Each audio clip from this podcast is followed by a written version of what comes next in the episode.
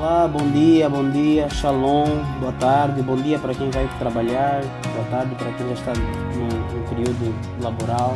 Um, sou Silânio Calunda, como nos conhecemos já, e eu acredito que hoje será uma palavra muito abençoada. Estamos na primeira série, Eu, Deus e a Minha Missão, e é muito importante falar sobre nós, o nosso relacionamento com Deus e a nossa missão aqui na Terra. Então, o primeiro tema que uh, que vamos abordar então é sobre quem é Deus, porque tudo começa com Ele e Ele é o significado pelo qual nós estamos a ministrar essa palavra. Então, que essa palavra possa te abençoar em nome de Jesus. Amém. Então, Deus é o Criador de tudo. É, começando com essa esse primeiro ponto, Deus é criador. Então, Deus ele cria tudo a, a partir da palavra. Deus ele usa as suas palavras, sendo ele vida, ele coloca vida através das palavras nas coisas que ele criou né? falando em termos de biológicos, né? em tudo que ele criou nos animais, é, no homem, é, em tudo que produz é, na terra, tudo que produz nas águas, tudo aquilo que tem vida, ele criou a partir das palavras. Então, Deus ele criou tudo que tem significado na terra e no céu. A Bíblia diz em Gênesis 1 que ele, é, no princípio, Deus criou o céu e a terra. Ele disse: haja e ouve. Então, é, tudo que vem na natureza, tudo que Deus criou para que fosse habitada, né? tudo que realmente tem significado e sentido né, de vida, essas coisas, na verdade, Deus criou com as suas próprias palavras. Então, uh, Deus, além dele ser o criador de todas essas coisas, segundo ponto, ele é o centro. Ele é o centro de tudo que existe. É por causa dele que as coisas existem. Né? Sem, sem ele, nada haveria de existir. Então Deus, ele é como se fosse um núcleo e na verdade tudo gira em órbita dele mesmo.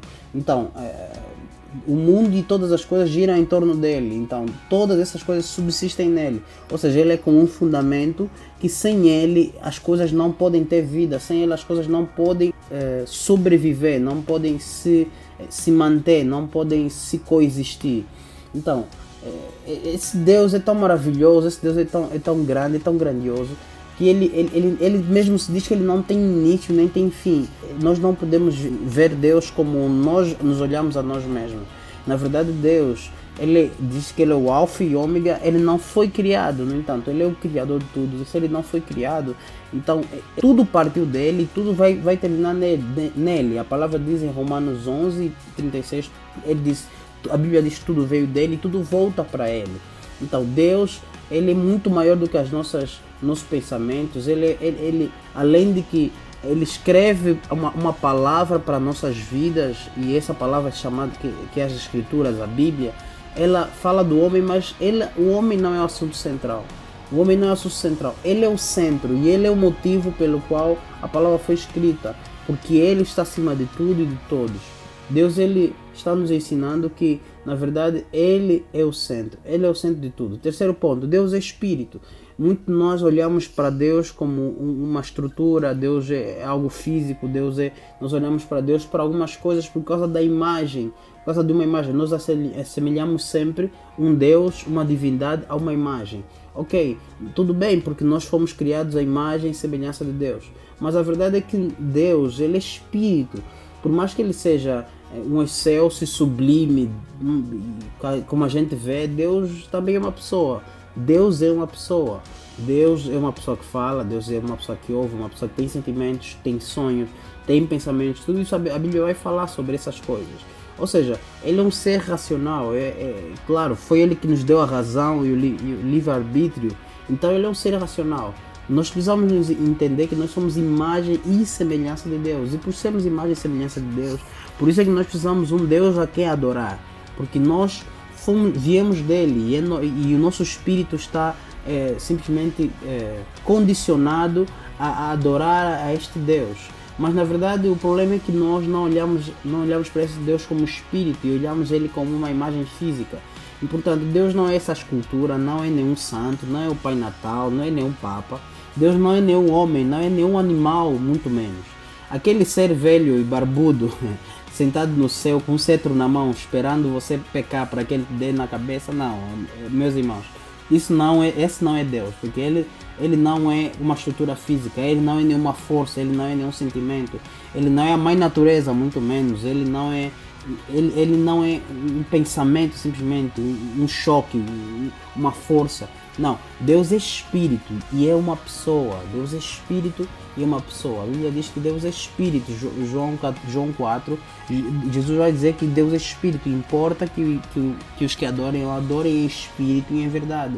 Da mesma forma como nós somos é, é, feitos é, no espírito, Deus também nos fez. Deus é que colocou o seu espírito em nós.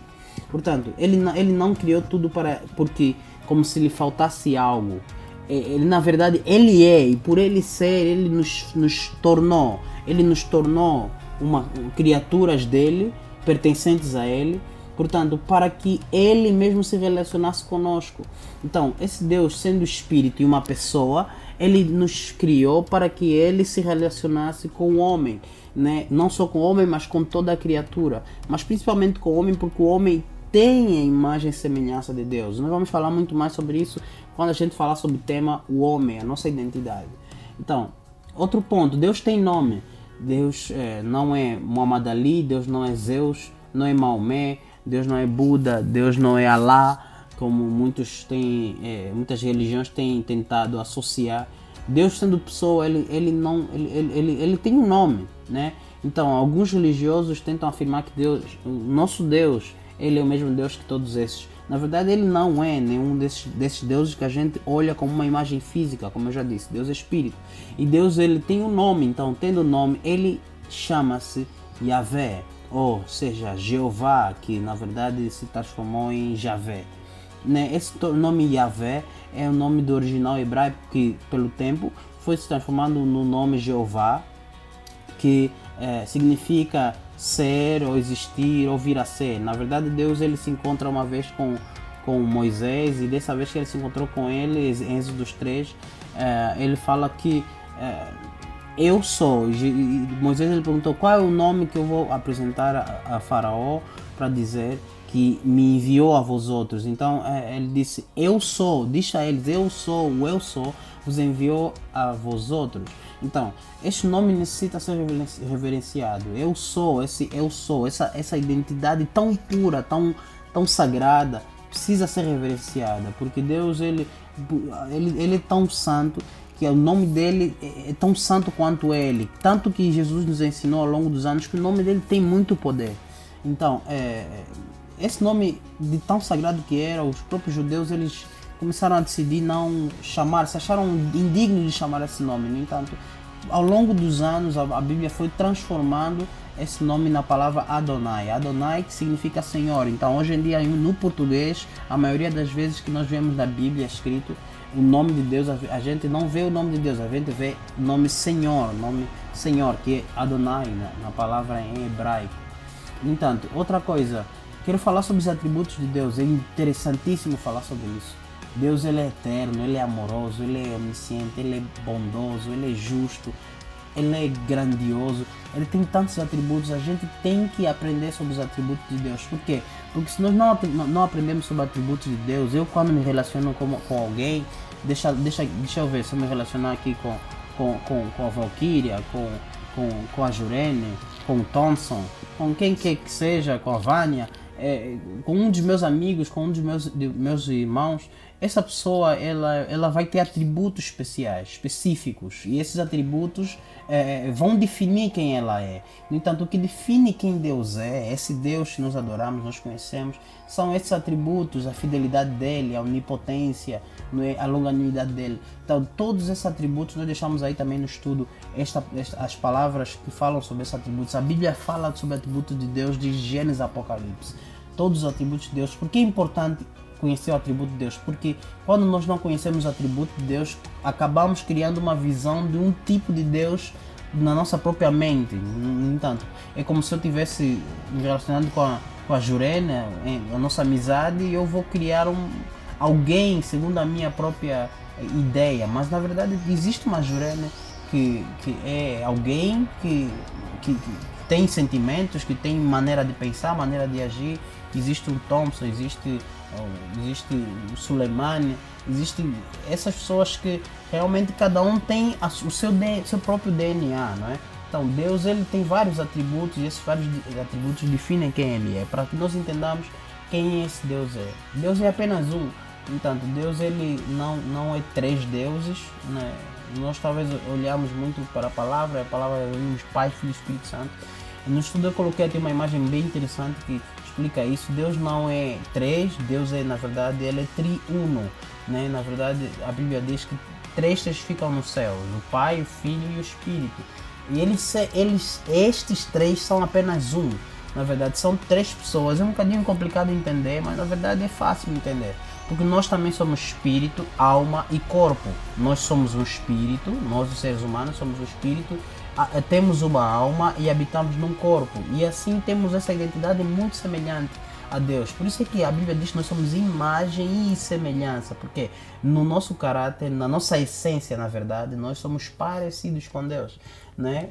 Assim como nós somos é, filho, é, espírito, é, espírito, alma e corpo, assim também Deus é Pai, Filho e Espírito Santo.